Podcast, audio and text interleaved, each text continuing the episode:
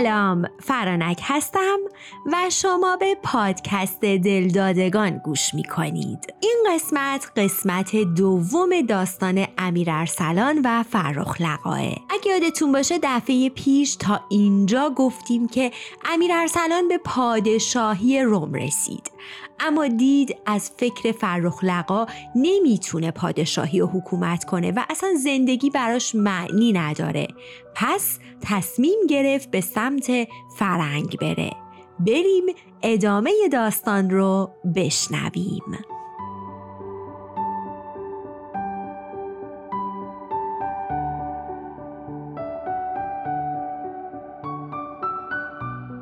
بعد امیر ارسلان به یکی از خاجگان گفت که براش یک دست لباس فرنگی مندرس بیاره و از اون ورم کشتی با خدم و حشم آماده کنن و گفت برای سید ماهی می‌خواد به دریا بره.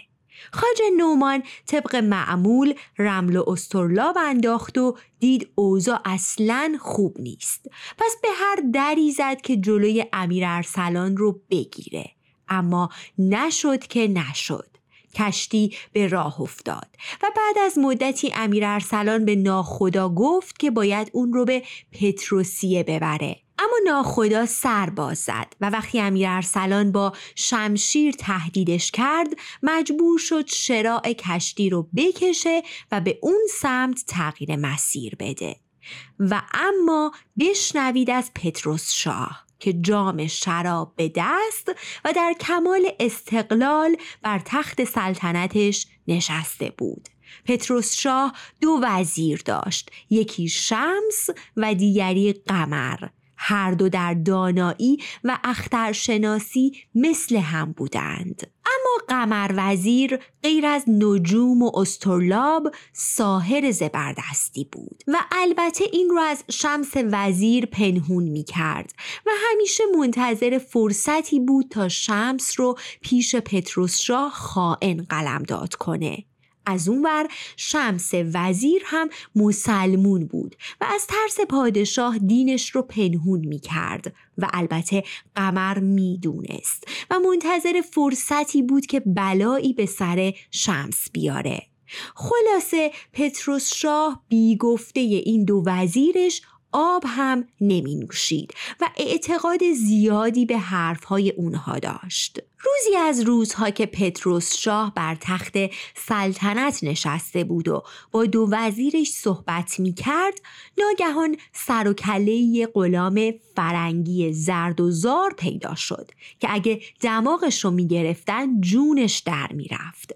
سر و پای برهنه و گریبان پاره و مثل ابر بهار گریه می کرد.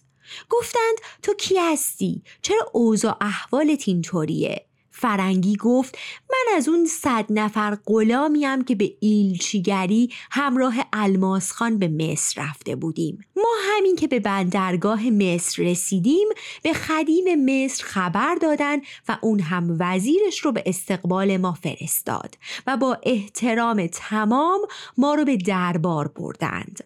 در دربار شاه امیر ارسلان پسر ملک شاه و خاج نعمان تاجر هم بودند.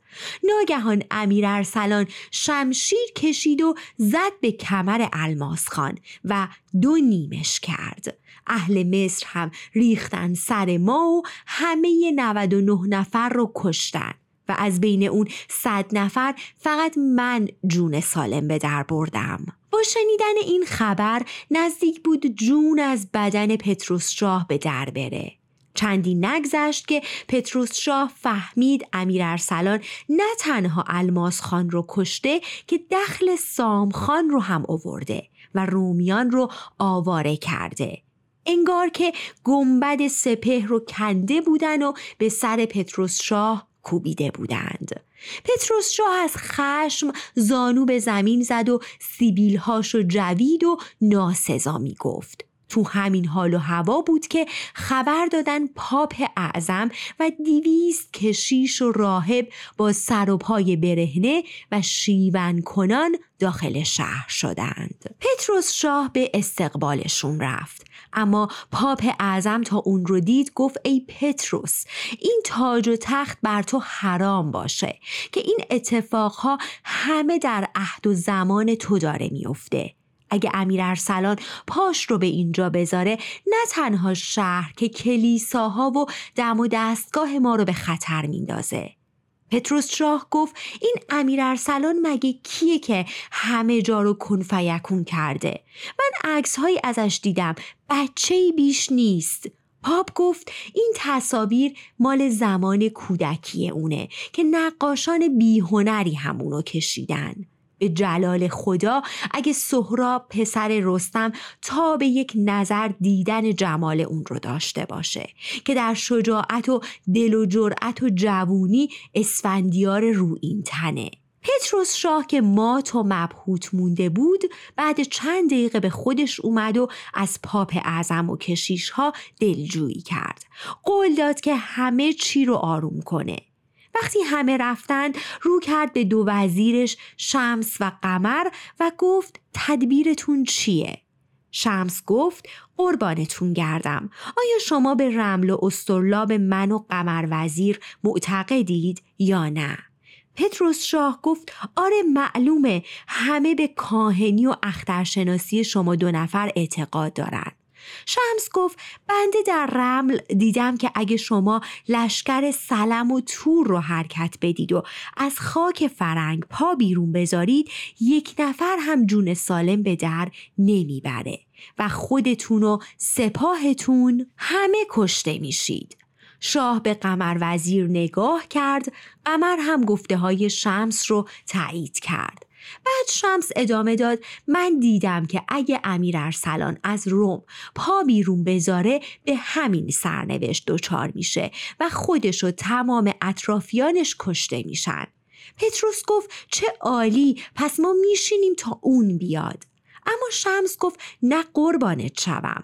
مشکل اینجاست که خاج نعمان هم مثل ما علم نجوم می‌دونه و قطعا نمی‌ذاره امیر ارسلان از روم خارج بشه. پتروس شاه گفت خب چه باید کرد؟ شمس گفت من و قمر هر دو در رمل دیدیم که ملک ارسلان رومی خودش یکه و تنها با لباس مبدل به قلمرو ما میاد. من میگم از همین تصویر امیر ارسلان که پاپ داره دستور بدید نه تای دیگه بکشن و ده تصویر رو بالای ده دروازه شهر بزنن و به نگهبان ها دستور بدید هر کس می‌خواد وارد شهر بشه باید اون رو با این تصاویر مقایسه کنن. پتروس شاه گفت هزار آفرین به تدبیر تو. الحق شما دو وزیر من سانی ندارید. پس پتروس شاه دستور داد برای تشکر به دو وزیر خلعت بدن و بعدم تصویر ارسلان رو به نقاشان بدن تا بکشن. اما براتون بگم از فرخ لقا که در قصر خودش با کنیزان و قمر رخساران فرنگی در کمال حسن و جمال نشسته بودند که خاجه یاقوت خاجه سرای ملکه داخل شد. و در برابر ملکه تعظیم کرد. ملکه گفت یاقوت چرا پریشان حالی؟ یاقوت اون چه در دربار پتروس شاه اتفاق افتاده بود رو تعریف کرد. فرخ لقا تا شنید شبه حریری روی سرش انداخت و با دو کنیز به سمت قصر پدر راه افتادند. داخل که شد دید پدر بر صندلی مخصوصش نشسته و در حالی که جام شرابی در دست داره چشماش از خشم برگشته و رنگش برافروخته و موهای سیبیلش مثل خنجر راست ایستاده. پاهاش رو بر زمین میکوبه و لب رو میجوه و فوش و ناسزا میگه.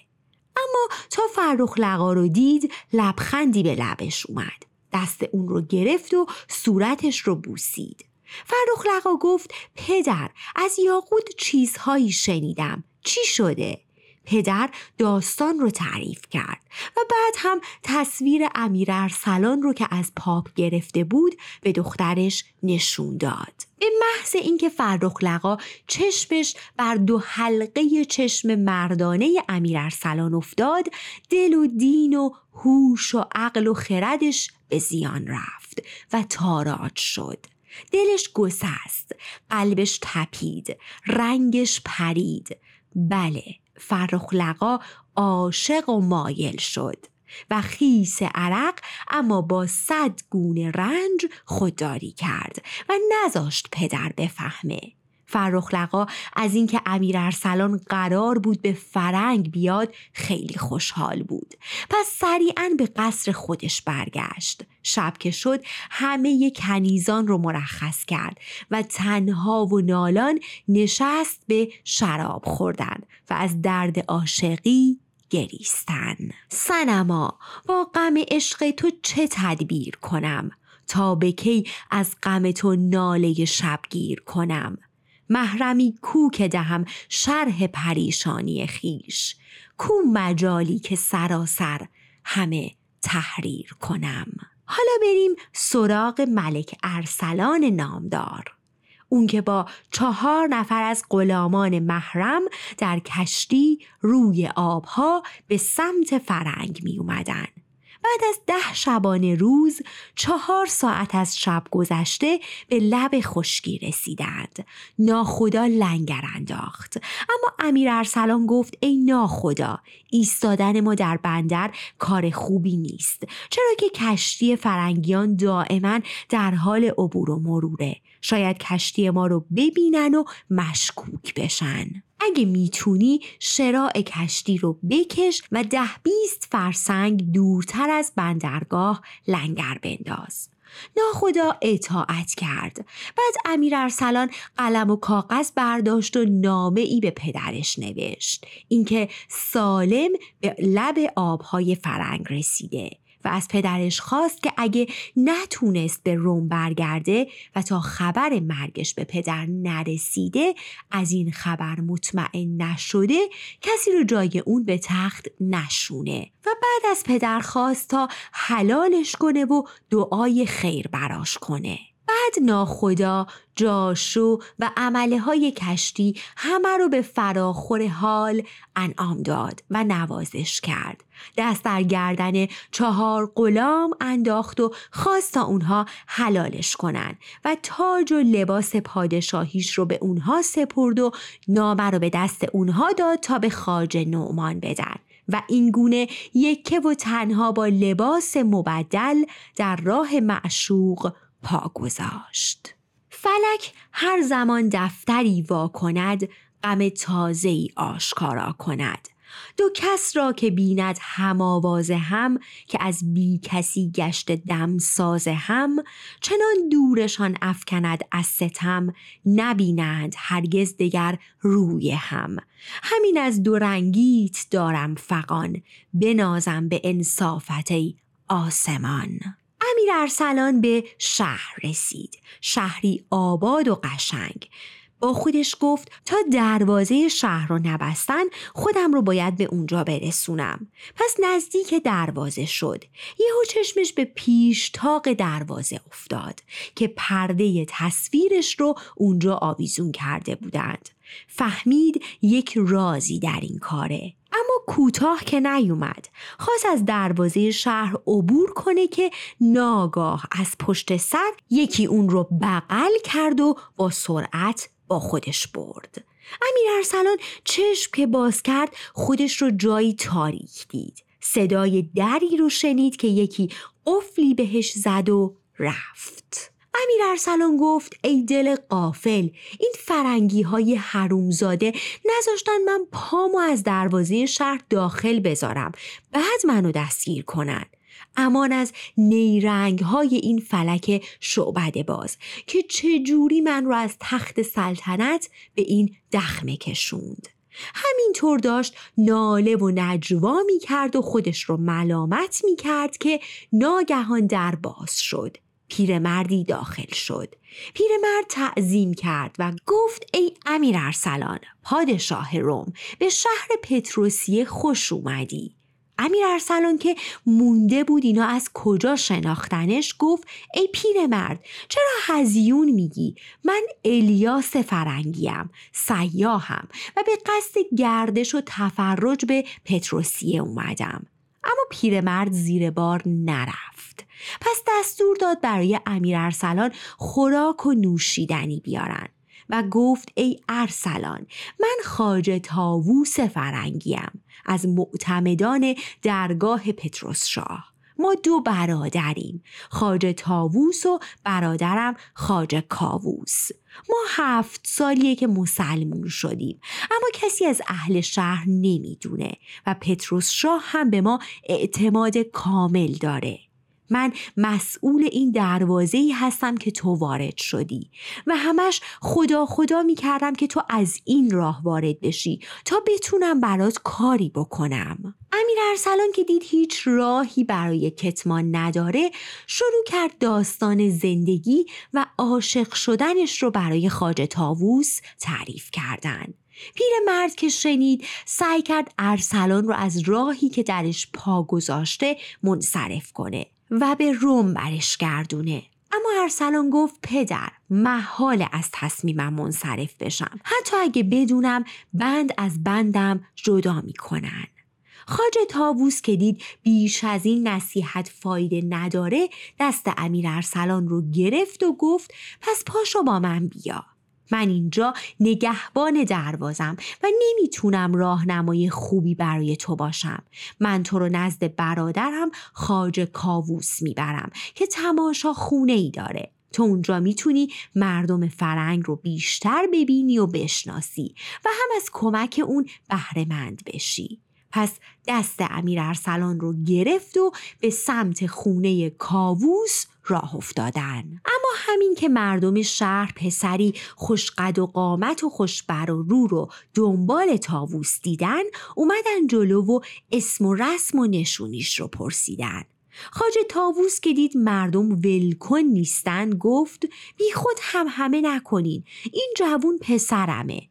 ده سالش که بود از مکتب فرار کرد و هشت سالی رو تو بیابونها و جزیره های اطراف بود. حالا بعد این همه سال یاد پدر مادرش کرده. اما مردم بیخیال نشدن.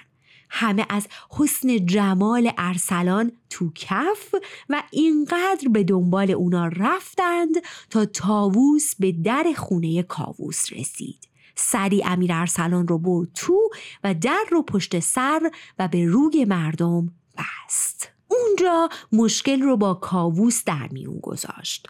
کاووس گفت باشه ارسلان می‌تونه چند روزی رو تو تماشاخونه بمونه و ساقیگری کنه. اما به شرط اون که شمس وزیر و قمر وزیر اون رو نبینن و نشناسن. که اگه بشناسن خونش گردن خودشه و اگرم نکشنش باید تا آخر عمر پیش من شاگردی کنه.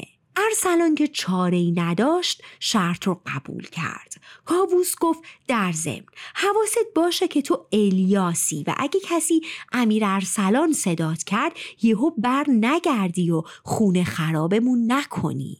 ارسلان گفت خاطر جمع.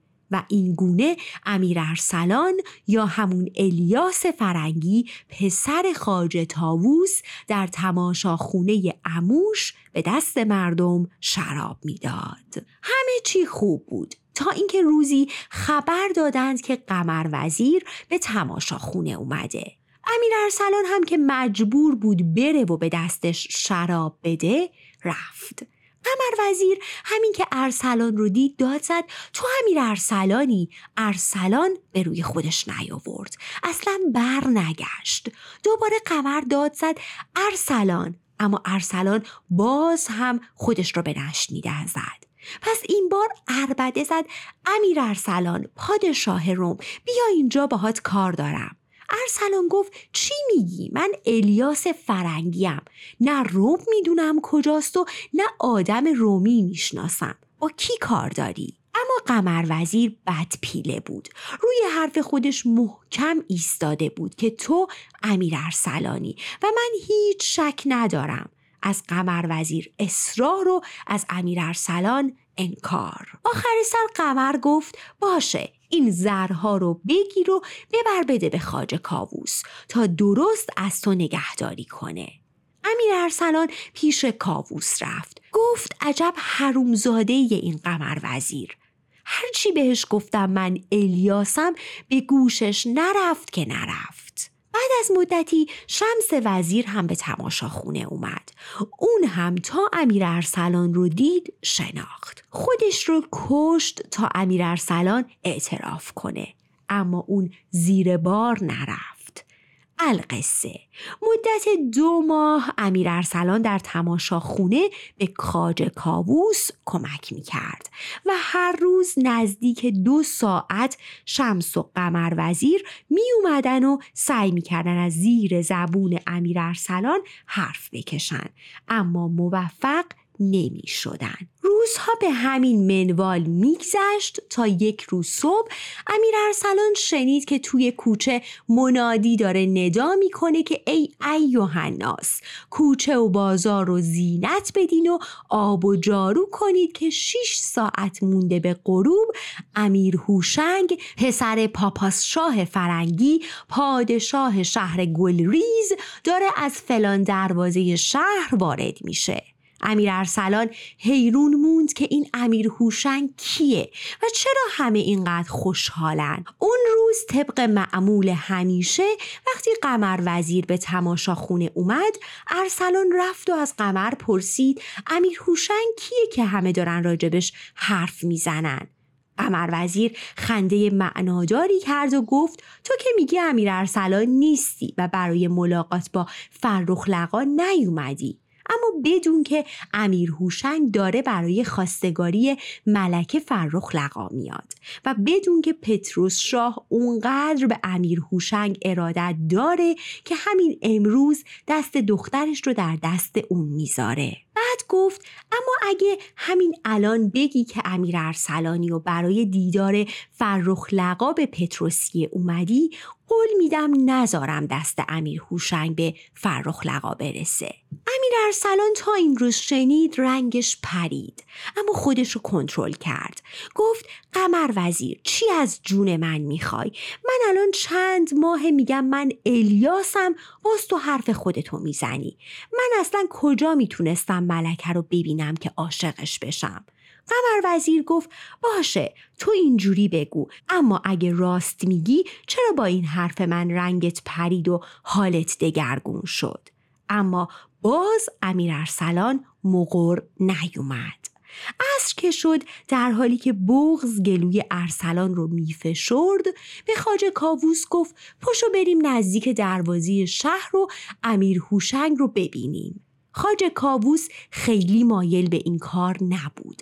اما با اصرارهای امیر ارسلان راضی شد و اونها به دیدار امیر هوشنگ رفتند. امیر هوشنگی که نگم براتون از حسن جمالش که تا امیر ارسلان چشمش بهش افتاد همه امیدش ناامید شد. خاج کابوس حال زار و نزار ارسلان رو که دید خواست برش گردونه به تماشا خونه اما ارسلان قبول نکرد. گفت می‌خوام به دنبال سواران برم و ببینم امیر هوشنگ رو کجا می‌برن خاج کابوس هر کاری کرد که منصرفش کنه فایده نداشت که نداشت.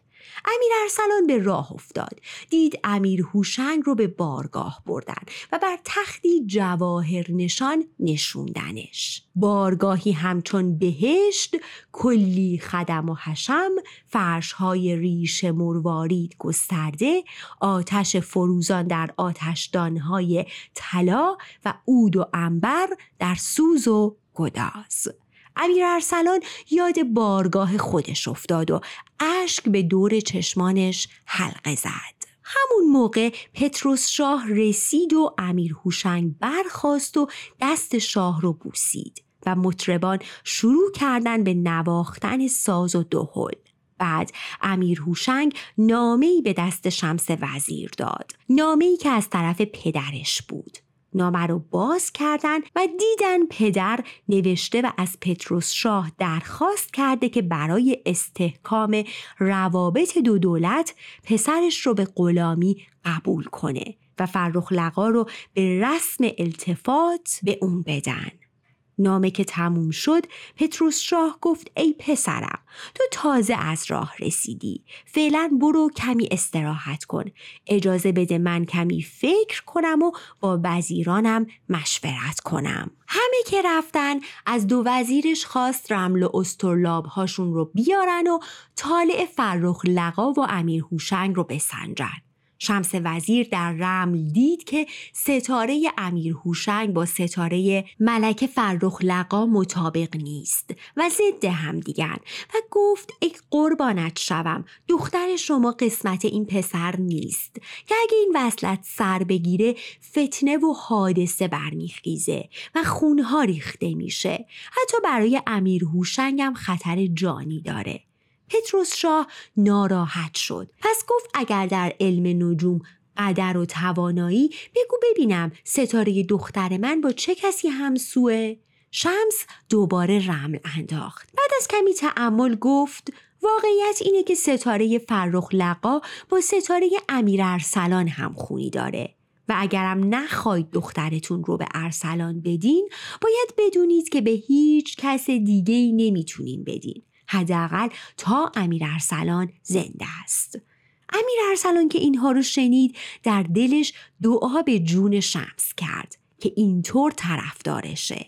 اما همون موقع قمر وزیر به حرف اومد و گفت قربان شمس چیزی جز چرت نمیگه که من همچین چیزی در رمل نمی بینم و بدونید که شمس وزیر کلا خائن به دولته من خبر دارم که چند سالی مسلمون شده. دست از دین ما کشیده.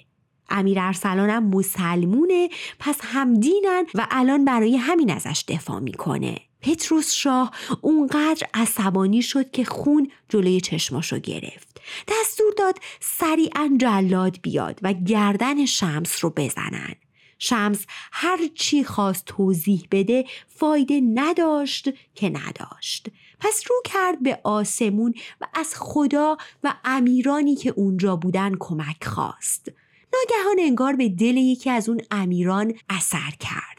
از شاه رخصت خواست و گفت ای پتروس شاه بزرگ من پیشنهادی دارم. اینقدر سریع شمس وزیر رو نکشید که اگه اشتباه خونش ریخته بشه باعث پشیمونی میشه و مملکت و مردم همه از فهمیدن اون قوقا می‌کنن و آشوب به پا میشه.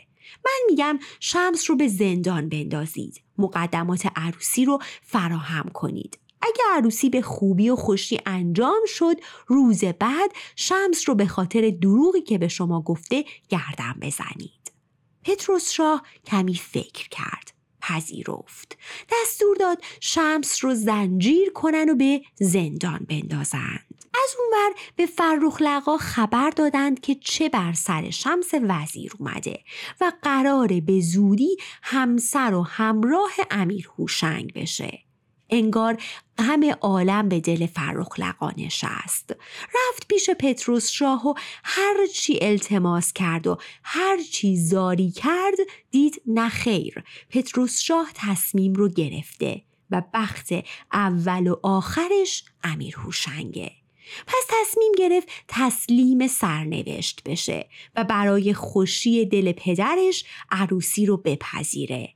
اما بعد از عروسی خودش رو بکشه و گفت من نمی‌ذارم دست کسی به جز امیر ارسلان به من برسه. به این ترتیب همه شروع کردند به آماده کردن مقدمات عروسی.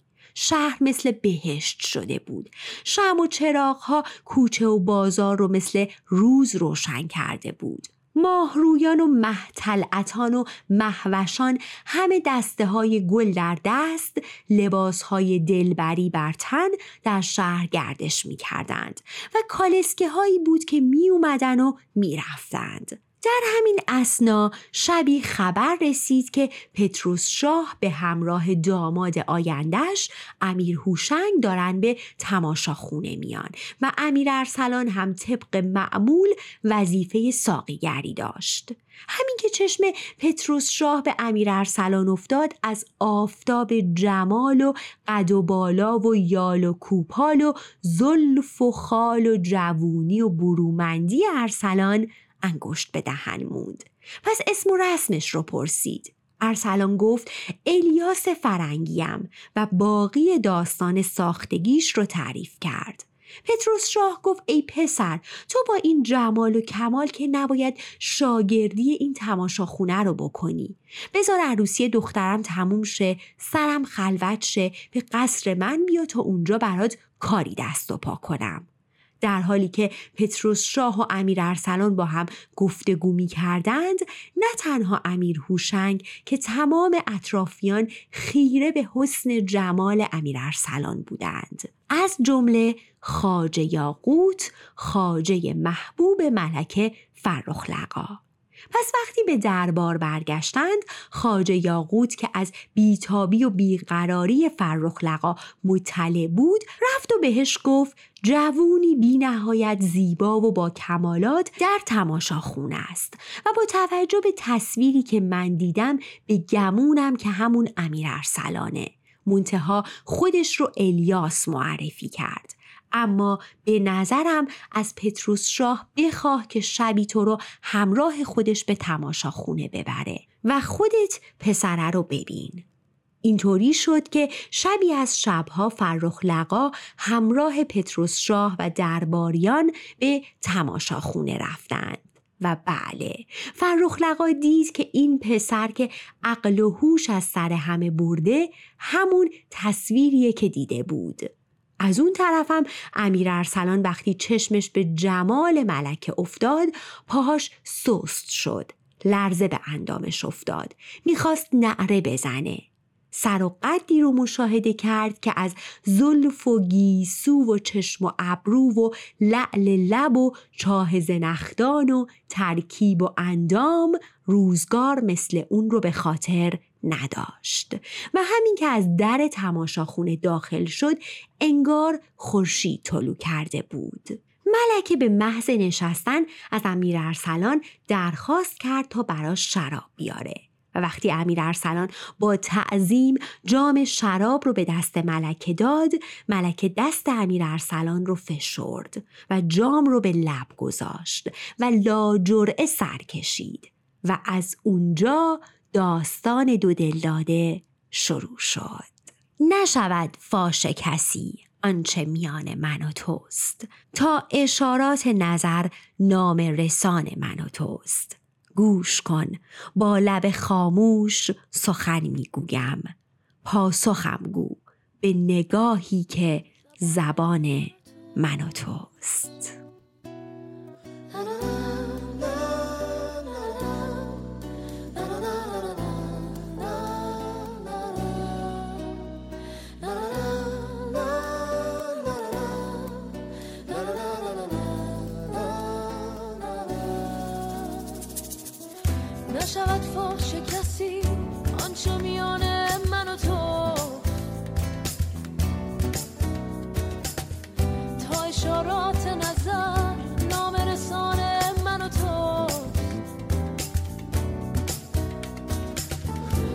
گوش